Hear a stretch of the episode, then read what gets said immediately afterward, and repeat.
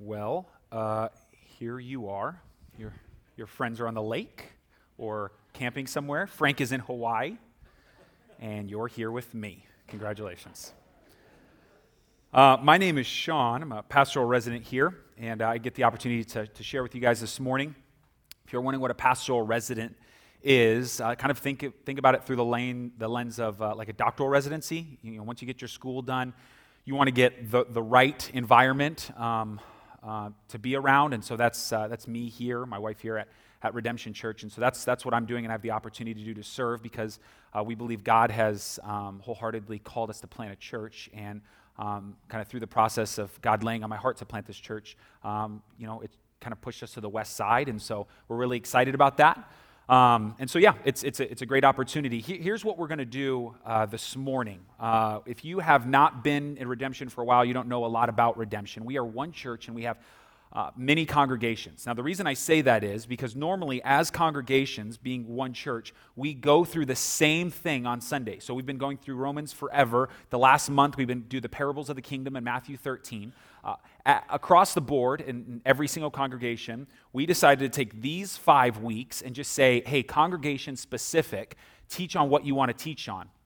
And so, what that looks like for us, different congregations have different things. For us, is today we are going to start a new series uh, called God's Faithfulness. And here's why we're going to do this, okay?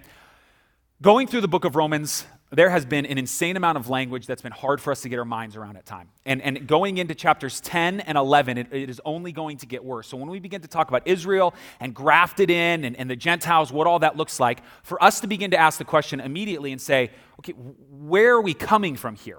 And we get questions all the time. How can you can we do a broad overview of what the Bible looks like? So we decided to take 5 weeks and go through the Old Testament specifically honing in on the people of God. So, for the next five weeks, as you can see on the screen, we're going to do God's promise, uh, his, how he's his faithfulness in promise, his faithfulness in forming a people, his faithfulness when his people rebelled, his faithfulness uh, when those people went into exile, and his faithfulness in bringing them back to himself. Okay? And it's really important you understand why we're doing this and, and, and kind of grab on because it's going to be like a tour guide through Hollywood, and we're going to point out different things along the way. But more than anything, you just need to get this story on you, man. Okay? Um, if you could imagine with me for a second, and this is just, this is totally a, a made up story, but pretend you're watching the news and you see this man and he is traveling the country and in cold blood just murdering people. And you come to find out him murdering these people, he is killing anyone who's not American. He's a 20 year old white male going around in cold blood, a racist, bigot, prejudiced man going around just murdering anybody who's not American. Okay? And as you watch this story, you look at this story and you think to yourself, that man deserves to be punished because justice needs to be served here. And you would be right. Like, totally true.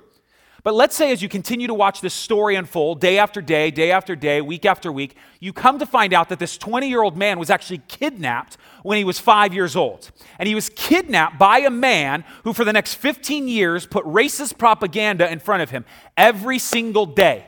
And he trained this kid that eventually became a man to hate everybody who's not American and love Americans strictly. He in this took him from his parents and made him this bigot racist, okay? Well, suddenly, the way we understand the story, though we still think he needs to be punished, we go from being actively against to kind of passively against, right? I mean, in that moment, we think, man, like, Wow, okay, he was taken though, since he was a little kid, he was trained like this. Suddenly, sympathy in- enters in. Well, then let's say you continue to follow this story, and it's an awesome story to open up uh, this morning on, on, Memorial Day weekend, right? Um, okay, you continue the story, and you come to find out that this kid that was kidnapped when he was five is your son. It happens to be your kid that was kidnapped when he was five years old. He was trained up to be a racist bigot and kill all these people. Now, suddenly, your perspective on the story, because you have more knowledge about the story, doesn't it go from being actively against to, to passively against? Now, suddenly, you're kind of actively, passively for. Now, wait a minute, man. That's my boy. He was taken when he was five years old. He doesn't deserve that. He was, he was tricked he was manipulated and brainwashed. Suddenly, because we understand the story, things change. Now, I, I, just want you to grab from that analogy and understand the importance of getting the background because as soon as this story, God's, God's story of his people, comes to the forefront of our mind, the more we understand, the, the more we get our history it changes the way we view the presence. It changes the way we view the New Testament. Suddenly it becomes our story. I mean, this is because if we get, you know, if we get lost and we don't know what we're talking about, we go to like crazy land. I mean, when people don't know their Bible well, they start making up crazy things. And I don't know if you've been, like, I've been around this in the charismatic movement. Crazy things, okay? And I've seen this firsthand. When we don't know our Bible, we begin to manipulate and show and do. And honestly, what is, last week, right after church, I go home and I wanted to catch the, the, a, a piece of the uh, first game of the Pacers uh, Heat game. And so I turn it on. It's on channel 15, but when I turn the TV on, it's on channel 10 on Fox. And uh, Men in Black is on. If you don't know what Men in Black is, it's this hilarious action sci fi movie about aliens with Will Smith and Tommy Lee Jones. And, um, and it turns on, I turn on the TV, and it's the part where there's this little four inch alien inside of this, like, this head, this mechanical fake human, okay? And uh, my, my, my son Titus and my son Corbin are sitting there when I turn on TV and they look at this part and they catch this brief glimpse of this movie, and Titus is done for, okay? For like the next week, all like he can't be alone in a room. He's afraid of this little alien that's four inches. He cannot, and he's like, he's always saying, I'm scared. I'm like, dude, first of all, it's a movie, there's a little puppet. Two, it's this big. I mean, what is he gonna do? Uh, okay, well, my mom comes into town and he, he knows that he watched this Men in Black movie and he's scared of it. My mom's asking, hey, what, what movie do you guys want to watch? She's trying to get the boys to get there whenever she's babysitting and uh, them and Candace and I get to go out. And, and Titus, all he knows about Men in Black is he just keeps telling her, I don't like black men. I don't, I don't like black men. Okay, now my mom comes to me and says, what are you doing with my grandson? So now I have to explain to my mom why I'm not a racist. Okay? Explain, no, no, wait a minute. He means men in black. He doesn't, he doesn't know. But because he saw a clip of the story, he doesn't know the title, he doesn't know how it all plays together, he goes to crazy. He's, he got, you see what I'm saying? So the point is, by us stepping into the story, understanding how it unfolds, understanding where it began today specifically, seeing where it went is so imperative to our faith in understanding Jesus Christ. And it connects way more than you would allow it to at times. Sometimes we look at the Old Testament as something that was written, it doesn't have anything to do, and you are wrong. It has everything to do with the story of God's people. So here's, here's how I want to do it in talking about God's promises. You're in uh, Genesis. You're in Genesis 12 right now, but I want to go, you don't have to flip there, but let me just explain this. If you were to flip to the back of your Bible and you were to go to the seventh chapter of the book of Acts, you would find a man named Stephen, most likely on his knees, praying to God, saying, God, forgive them, for they don't know what they're doing. Okay? He's bloody because these men who are circling around him are literally taking stones and throwing at him as they pelt him at him with the intent of killing him. Their goal in this moment is to stone him to death. And the reason they're doing this is because they're Jewish men. And this man, Stephen, now bloody on his knees, pleading to God for these men, being killed in this moment, has just told them that their identity wrapped up in Judaism, their story going through this, their story has been completely missed by them. Everything they know about their story has been completely like lost in translation one way or another. And he, he starts, and if we can work it backwards, just before he's stoned, he says, You've missed the Messiah. This one you've been waiting for, this guy that you've, you've been praying for, this guy you've been seeking after, you missed him. And that gets them upset. And this is what he says He says, The reason you missed him is because you misunderstood the prophets. The reason you miss the Messiah, the reason you miss the gospel, is because you misunderstood what the prophets were trying to tell us. And before that, he says, the reason you miss the prophets is because you misunderstood David and Solomon and the house that he would build. And be- before that, he says, the reason you miss David, which made you miss the prophets, which made you miss the gospel, is because you miss Moses. And the reason you miss Moses, because he promised this one to come, you thought it was David, you missed that. And he says, The reason you missed Moses is because you didn't understand Jacob and Joseph. Then he goes on to say, The reason you didn't understand Jacob and Joseph is because you absolutely didn't understand Isaac and the story of Isaac and Ishmael and who the son of promise was and what all that looked like. And he goes on and on and on. And if you were to uh, roll back that sermon in Acts 7, he starts from the very beginning. He says, The reason you miss this, this, and this, and it causes train reaction is because from the very beginning you misunderstood this man that is mentioned over 100 times in the Bible. The Quran mentions him over 140 times there. Over and over, you misunderstood at the beginning of his argument Abraham.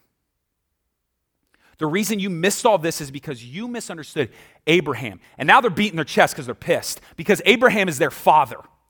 Like, you don't, whoa, whoa, whoa, wait a minute. Abraham's a righteous God. What are you talking? Yeah, you misunderstood it. So, so hear the declaration here in Acts 7 2. He starts with Abraham in Mesopotamia, and his declaration is, You missed the gospel because you misunderstood Abraham.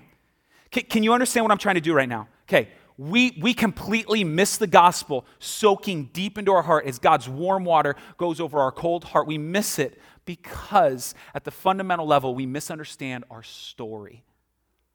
The, the, the true story of how this whole thing played out. You know, when I was a, a kid, I didn't have a lot of toys, but uh, um, when I'd go to a friend's house and they had Legos, I really enjoyed playing with Legos. Um, you know, build the blogs or whatever those things were. Um, but I really liked playing with Legos specifically. Um, and, and when I was a kid, I loved them. Now, when I became a dad, um, I didn't know this before when I was a kid, but Legos were actually made in hell. And, um, and so, so now as a dad, I get to see Legos and I get to step on them in the middle of the night. And I get to watch my daughter. She literally, don't call CPS, she, she pooped out a Lego head. I'm not even kidding. Candace sends me a picture of it and it's a Lego head in her poop. Okay? And I'm like, Titus, okay? Um, now, now, now here, here's the truth about this. Um, when I was a kid, I enjoyed them, but, but here's the, I think there's some difference. When I was a kid, you can just play with Legos and connect them however you wanted, but that's not what happens now. Now, because the Lego industry is, well, brilliant when it comes to business, that you have to buy these sets for Legos. You can't just build. Where's the imagination? So, dad gets a 190 step um, page booklet on how to build a Lego Spider Man. And here's the problem if dad messes up on step three, and he gets to step 90, it doesn't matter, bro. Break it down and start it again because every single step has to be done in the order because you're going to be out of piece. Every piece has its particular place. And the same is true when we get to our story. If we misunderstand the very beginning of these directions, if we misunderstand how these Legos are to be put together, then we miss the whole thing like the Jews did. And I think for us to understand God's mind as being this Old Testament uh, hater, like Old Testament guy who like just wanted works done, is a misnomer. It's not true. That's not how it started. It's because we don't understand our story. We didn't follow the directions of our Lego set from the very beginning. So um, when, when we get this and when we see uh, you know, Stephen declaring that they missed the gospel because they missed Abraham, it's not the first time. Uh, you know, if you were to pick up the New Testament, you would see in Matthew the genealogies of the order we have it. It's so funny, we, we miss this, but uh, as you hit the genealogies, the first thing that says in Matthew 1 1, it says the genealogies of Jesus Christ, the son of David, son of Abraham, and then it gets right into the genealogies in, in chapter 2, or in verse 2, and it starts off with who? It doesn't start off with Adam. It doesn't start off with, with uh, Seth, or it doesn't start off with Cain or Abel. It doesn't even start off with Noah, because that might even be a logical place. It starts with Abraham. But would any of the Jews say they're not sons of Noah or not sons of Adam? Why would it start with Abraham? What does that, what does that mean? What, what, what do we do with that? So we get to uh, uh, Genesis chapter 12. Now, here's the thing. Um, before I read it, I, I, think it's, I think we need to do justice and understanding because my job today is kind of to lead us through the book of, whole book of Genesis in, you know, 30 minutes. Um, and so I want us to kind of get there. And, and whether you're churched or not churched, you may know this, maybe you don't, so I'm not trying to patronize anyone. But here, here's what you probably know. You probably know Genesis 1 and 2 are the story of creation. You probably know that the, the fact that in this moment, God creates all living things, He creates man, and He calls it good. And you might also know the following chapter, in chapter 3, is a story where Satan enters into the picture, brings about sin, man chooses not God, and there's brokenness. Okay? So we probably know the first three chapters. That's kind of the story. And we need to set up what is going on with Abraham. So these first three chapters are really important. But in chapter 4, we get to chapter 4, it's the first human interaction after the fall, which becomes super important. So now we see how humans interact once sin has entered the world. And it's the story of, you may know these names, Cain and Abel. Okay? And the story goes like this that God tells him to bring a sacrifice to, to him, and Cain brings a sacrifice, and Abel brings a sacrifice, and God looks down on Abel's, Abel's sacrifice, and he, he appreciates it more, he looks upon it more, and Cain doesn't like this, and God looks at Cain, this first human interaction, he looks at Cain, he says, Cain, listen to me, buddy, okay? Um, sin is crouching at your door, and it desires to overtake you. Just, just trust me. Just, just trust me, don't let it. Trust me, don't let, don't let sin take you over. And we find, though Adam is a great representation of humanity, of all humanity, we find Cain being uh, following suit of his father. Cain chooses to get unbelievably angry about what takes place. Sin overtakes him, and he kills his brother. So you might know that story. Well, here's what's crazy. The following chapter is the classic, what we would know as like the begats. I mean, I think like whose son is who, whose son is who, right? And so you kind of read this story, and all of this lineage, we see that it's getting worse and worse and worse until eventually in chapter six, God comes to Russell Crowe and asks him to build an ark, okay? Now, when he tells him to build this ark, he tells him to build this ark because he looks down on all, on all of humanity and he sees that the thoughts of man are continually wicked, that all they care about is themselves. All they care about is hurting others. All they want to do is sin. And so God wipes away everyone. He saves Noah, his wife, his three sons, their three wives, and the guy who sneaks in the back. He saves all these people, and he begins to play out the genealogies from there. And then it goes to the begats again, because the story of Noah takes place in 6, 7, 8, and 9. When we get to Genesis chapter 10, it's the begats again. Here's the sons of Noah. Here's their sons. Here's their sons. All the way into chapter 11. Here's their sons. Here's their sons, which isn't that exciting, except God kind of throws a bob and weave, a, a way of saying what these people who are, who are growing on the face of the earth at the time are like. And he tells a little pithy story called the Tower of Babel. And basically, here's what these people are like all the sons of Noah are like this. They are growing together. They decide to build a tower so high that they can make a great name for themselves. So, God's kind of bob and weave way of saying the generations, even following Noah, all they care about is themselves. There is still deep roots of sin. And here's what you need to know 400 years goes by. God talks to Noah, and it is not for 400 years again does he talk again. 400 years. And so finally, when we read in Genesis chapter 12, which is this new page in, in, uh, in the book of Genesis, we get our text, and, and what it says is, Now the Lord said. So for the first time, he speaks in 400 years. Okay? So, what he's about to do in regards to wiping out the earth, he's about to do something different. Let me read a, a quote from you. As you, most of you guys know, I, I love myself some Charles Spurgeon. Um, and he says this, talking about this passage, just kind of setting up where we're going in, in Genesis chapter 12 in, in accordance to the promise. It says, A long period passed without a voice from God. Man seemed left to himself, the nations wandered each a different way, yet divine grace had not ended its reign. And therefore, before the lamp of God had wholly gone out, the Lord determined to reveal himself and establish his worship in the world. He would select a family to be his peculiar servants. He would manifest himself to the Father and that family of, of, of I'm sorry, and that family, and would make with him a covenant. He would reveal to him the great things which he intended to do in the fullness of time.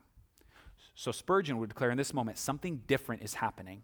He's creating some type of people. And maybe we get a glimpse of why Stephen would start here. Maybe we get a glimpse of why Matthew would start here. What happens in Genesis chapter 12 that propels us forward to the rest of our formation, rebellion, exile, and return? Well, we get it. Genesis chapter 12, verses 1 through 3, as I just said, and the Lord said to Abraham, Stephen tells us in Acts 7 2 that he actually appears before him and says this Go from your country and your kindred and your father's house to the land that I will show you. And I will make you a great nation, and I will bless you and make your name great, so that you will be a blessing.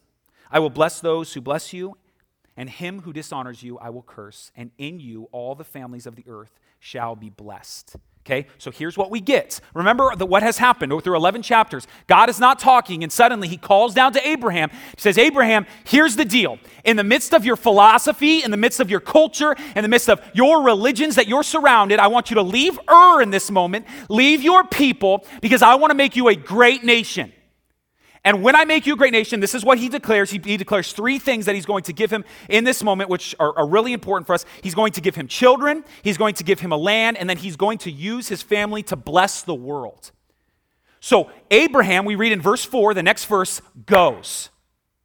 So God says, Abraham, leave. I'll make you a great nation. I'll make you a great people. I'll use you to bless the rest of the world. And Abraham goes. And in chapter 12, 13, 14, there is frustration on Abraham's part, there is fear on Abraham's part, there is fighting, there is famine. That's all F's. You try, okay. Um, So, so there's this, this, Abraham's looking at it says, Now you told me to leave these people. I left. God, what's going on? I mean, how, how much can we relate to this? Like, how much is this us? God has told us to do something or asked us to do something, and now we look back and say, God, I've done my part. And if we could be honest, Abraham's kind of right. Because all he's experienced is like death, hunger, pain. Now, this, this goes on, like I said, in 12, 13, 14, until we pick it up in Genesis chapter 15, and that's where we'll camp. I know this is a lot, and this is a lot of confusing um, uh, scripture that we're going to be in, but track with me the best you can, because if we can get our minds and hearts around this, I believe wholeheartedly this will change the way we view the gospel. Okay? So when we get to Genesis chapter 15, um, so much so, uh, Abraham being fearful, that God actually starts by saying this. And after these things, the word of the Lord came to Abraham in a vision. He starts with, Fear not. Okay? So God sees what's going on with Abraham and he says, Fear not, I am your shield, your reward shall be great, very great. But Abraham said, O Lord God, what will you give me? For I continue childless, and the heir of my house is Eliezer of Damascus. And Abraham said, Behold, you have given me no offspring, and a member of my household will be my heir. In verse 4, God responds, The word of the Lord came to him, This man shall not be your heir, your very own son shall be your heir. And he brought him outside and said, Look toward heaven and number the stars if you are able to number them. Then he said to him, So shall your offspring be. So Abraham leaves and does what he's supposed to do. And he's frustrated. And God says, Don't worry about this. And Abraham says, What do you mean, don't worry about it? You, you said I'm going to be this great nation. Sarah and I are way past having children at this point. We're not going to be able to have kids. How can you say not worry about it?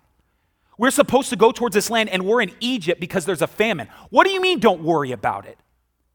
And God looks at him and says, Trust me, man. And he takes him outside and he says, Look at the stars.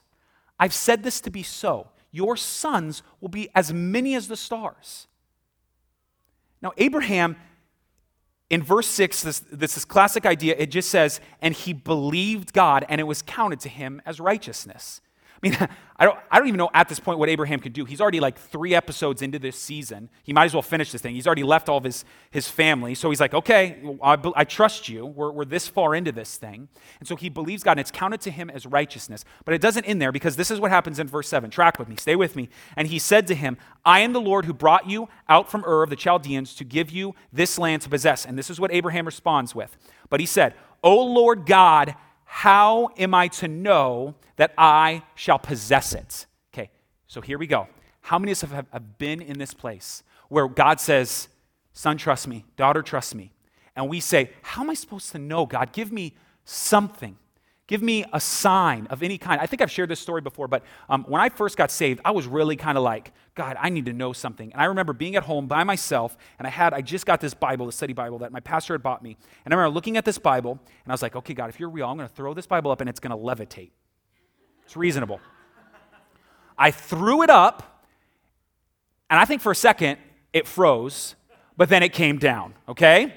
And it didn't freeze. That was totally making it up in my mind, okay? But I wanted a sign. I wanted God to do something.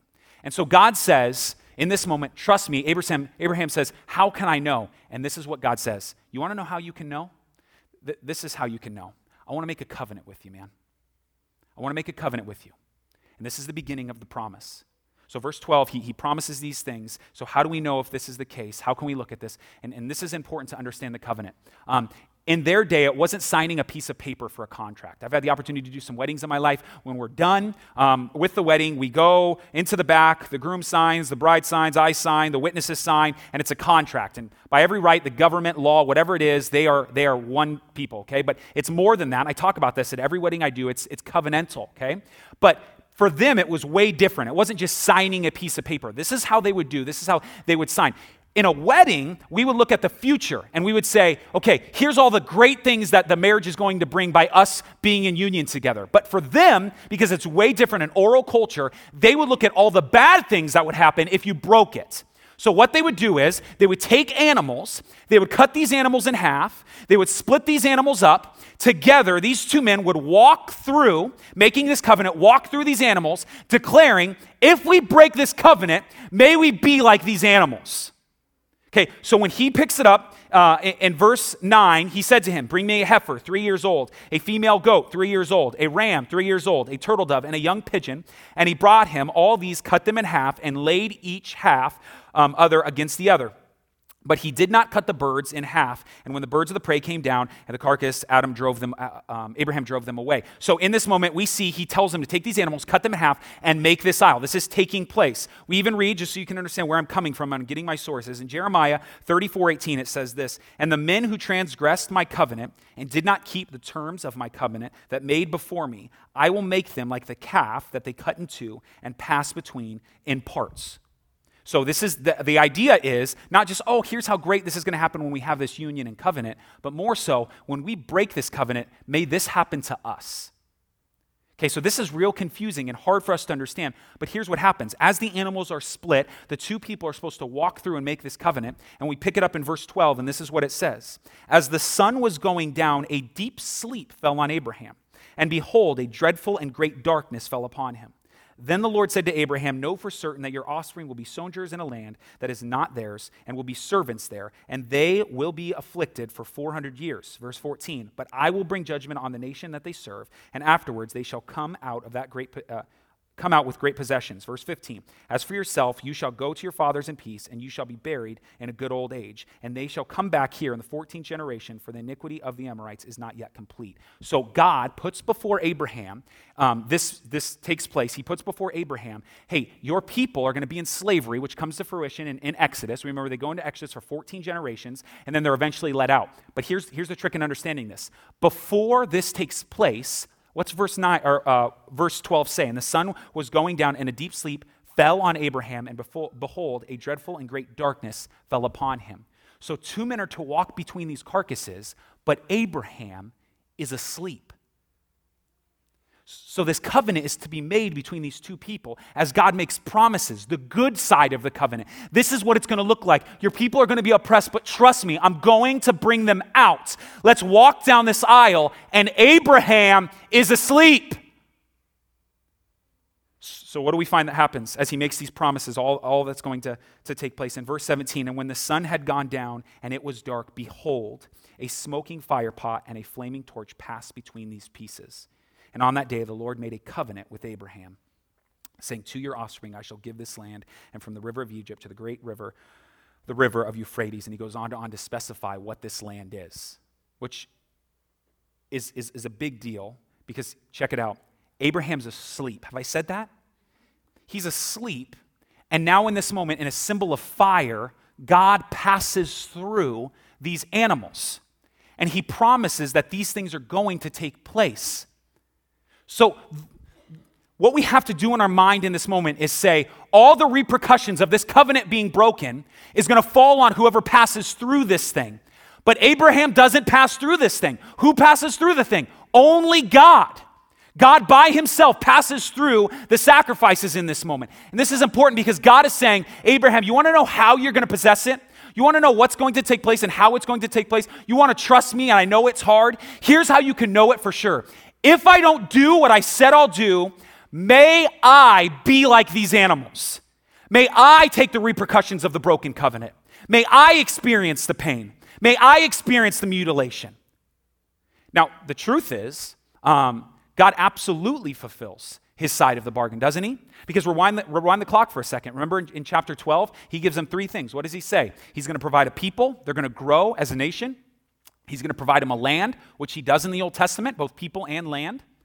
But the third part was that this people, so on the covenant side, here's what God's going to do, here's what Abraham is supposed to do. On the covenant side, if God is uh, their God and he is their people, Abraham is to fulfill this covenant by laying out um, God's glory before the nations. Literally, he is to show that he is blessed to be a blessing. Abraham's job is to follow God with all of his heart so that people can see how he's living this life out and bring glory to God. The problem is, we read the Old Testament and over and over and over again, the people of God may hear the word from the Lord and say, You are my people, but very rarely do they ever say, And you are our God. We find failure through the Old Testament over and over and over again, and that causes problems, doesn't it? Because now the covenant that is to be, that God will keep, it's not kept. And, and because the covenant's not kept, whoever walked through that, those offerings, whoever walked through those, those sliced up animals in those moments, they have to suffer the repercussions, don't they? And that's exactly what he does. So, God, in all of his glory, because they don't keep the covenant, becomes a man. He goes to the cross and he experiences mutilation. He's torn apart like those animals. He experiences the repercussions of Abraham and his children's failure and it changes the game because Jesus comes on the, the scene and he says, Look at the Old Testament and see that I didn't come to remove the law, I came to fulfill it. He comes and he says, I brought a new covenant. Matter of fact, when you read your Old and New Testaments, the, the, the more accurate word would be Old Covenant, New Covenant. So it's really important that he brings this fulfillment of what's taking place. And the truth is, yes, God gave them a land and gave them a people, but there's something more going on here. Did God fulfill his covenant? And we find the answer in Galatians. So if you can turn there, I think it'd be really important. Galatians chapter 3. This is what it says after talking about um, all the people of God, Christians specifically, their, their um, faith having to do with being led by the Spirit for early on, but now they're trying to turn it into works. They're trying to do things. They're trying to do things to be children of Abraham. They're trying to do things. And he says, that's not how it happened. And in verse 7, this is what he says. This is what Paul says in Galatians 3, verse 7. Know then that it is those of faith who are the sons of Abraham. now, this changes everything. Because suddenly we, we, the dominoes begin to fall, and we remember in Romans that not all Jews who are the lineage of Abraham are, are, are, are part of that family. I mean, Romans 2.28, he who is circumcised that heart is a Jew. We're told over and over in, in Romans 10.1 that there's actually Jews who have zeal, but they're not saved. So suddenly, the people of God don't have so much to do with lineage, but Paul says it has everything to do with faith. Well, why is this the case? Rewind the clock. Because from the very beginning, the reason the Jews looked at Abraham and they says, he was righteous, and they are correct, he was. But you know where they missed it? He was righteous because he believed. He was righteous because he had faith. As God puts the stars before him, God says, or Abraham says, I don't know how you're going to do this, and I don't even trust the promise per se, but I trust you. And they missed it.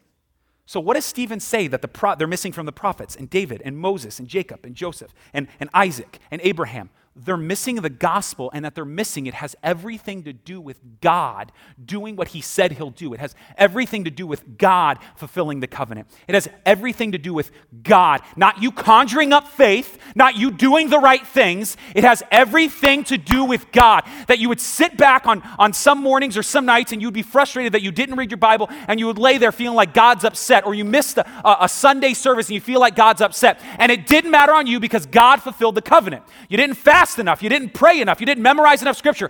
God fulfilled the covenant. You didn't do your part. God fulfilled the covenant.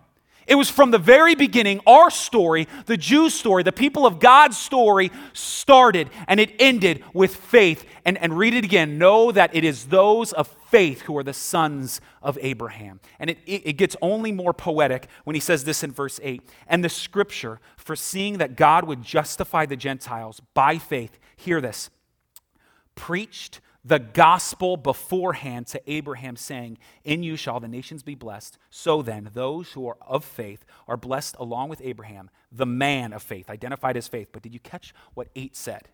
Rewind the clock for us, Stephen. Tell us how we miss all these. What did we miss? From the very beginning, Abraham beforehand received the gospel.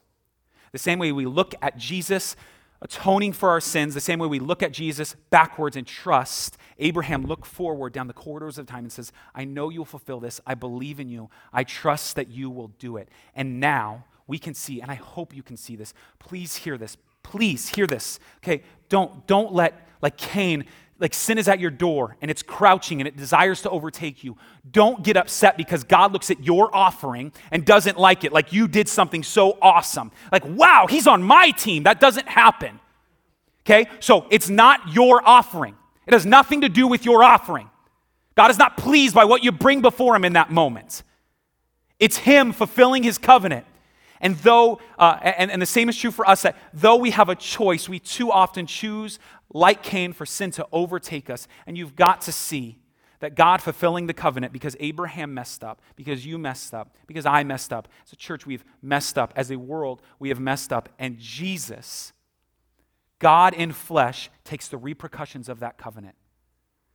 And it's a fulfillment. And now it is those of faith that are his sons. So Stephen's right.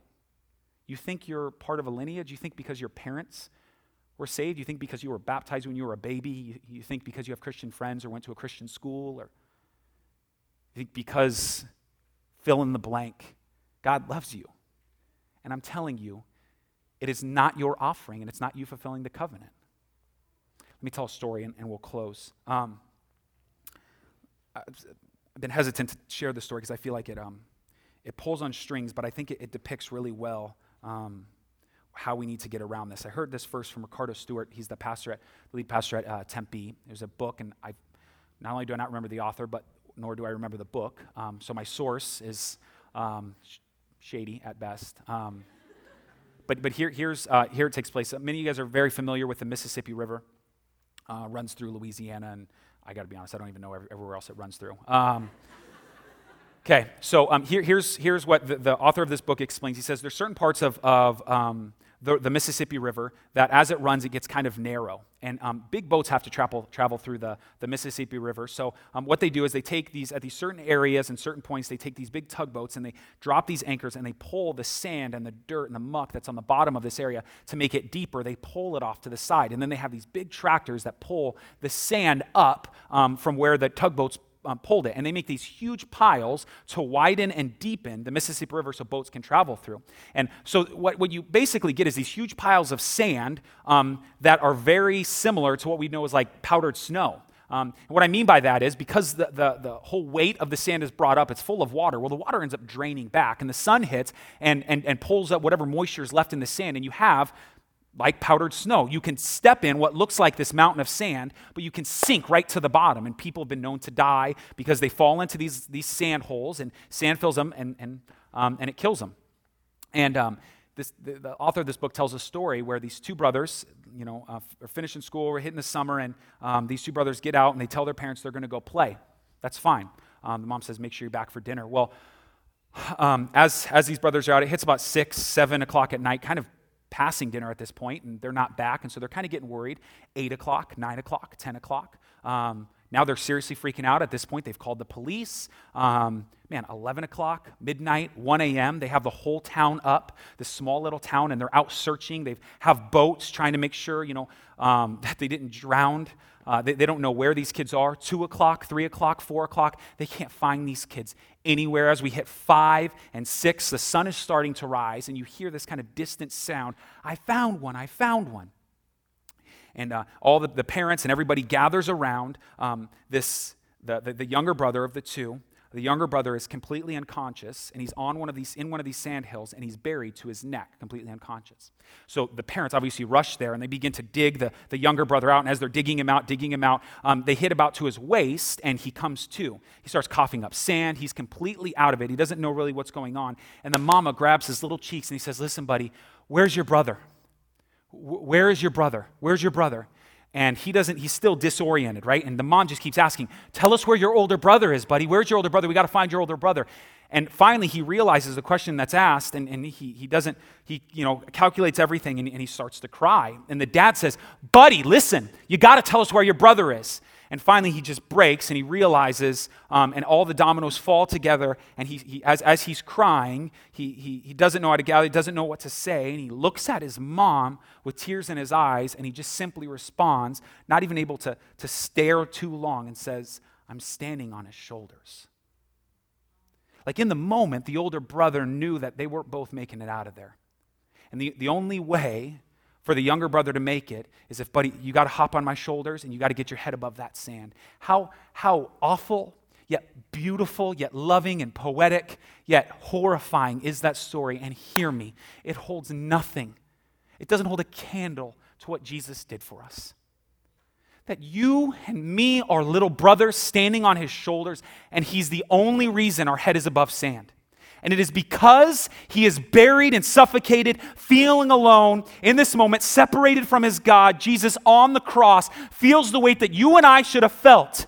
He suffers the repercussions of the covenant broken, like Abraham, and he calls a people to trust me.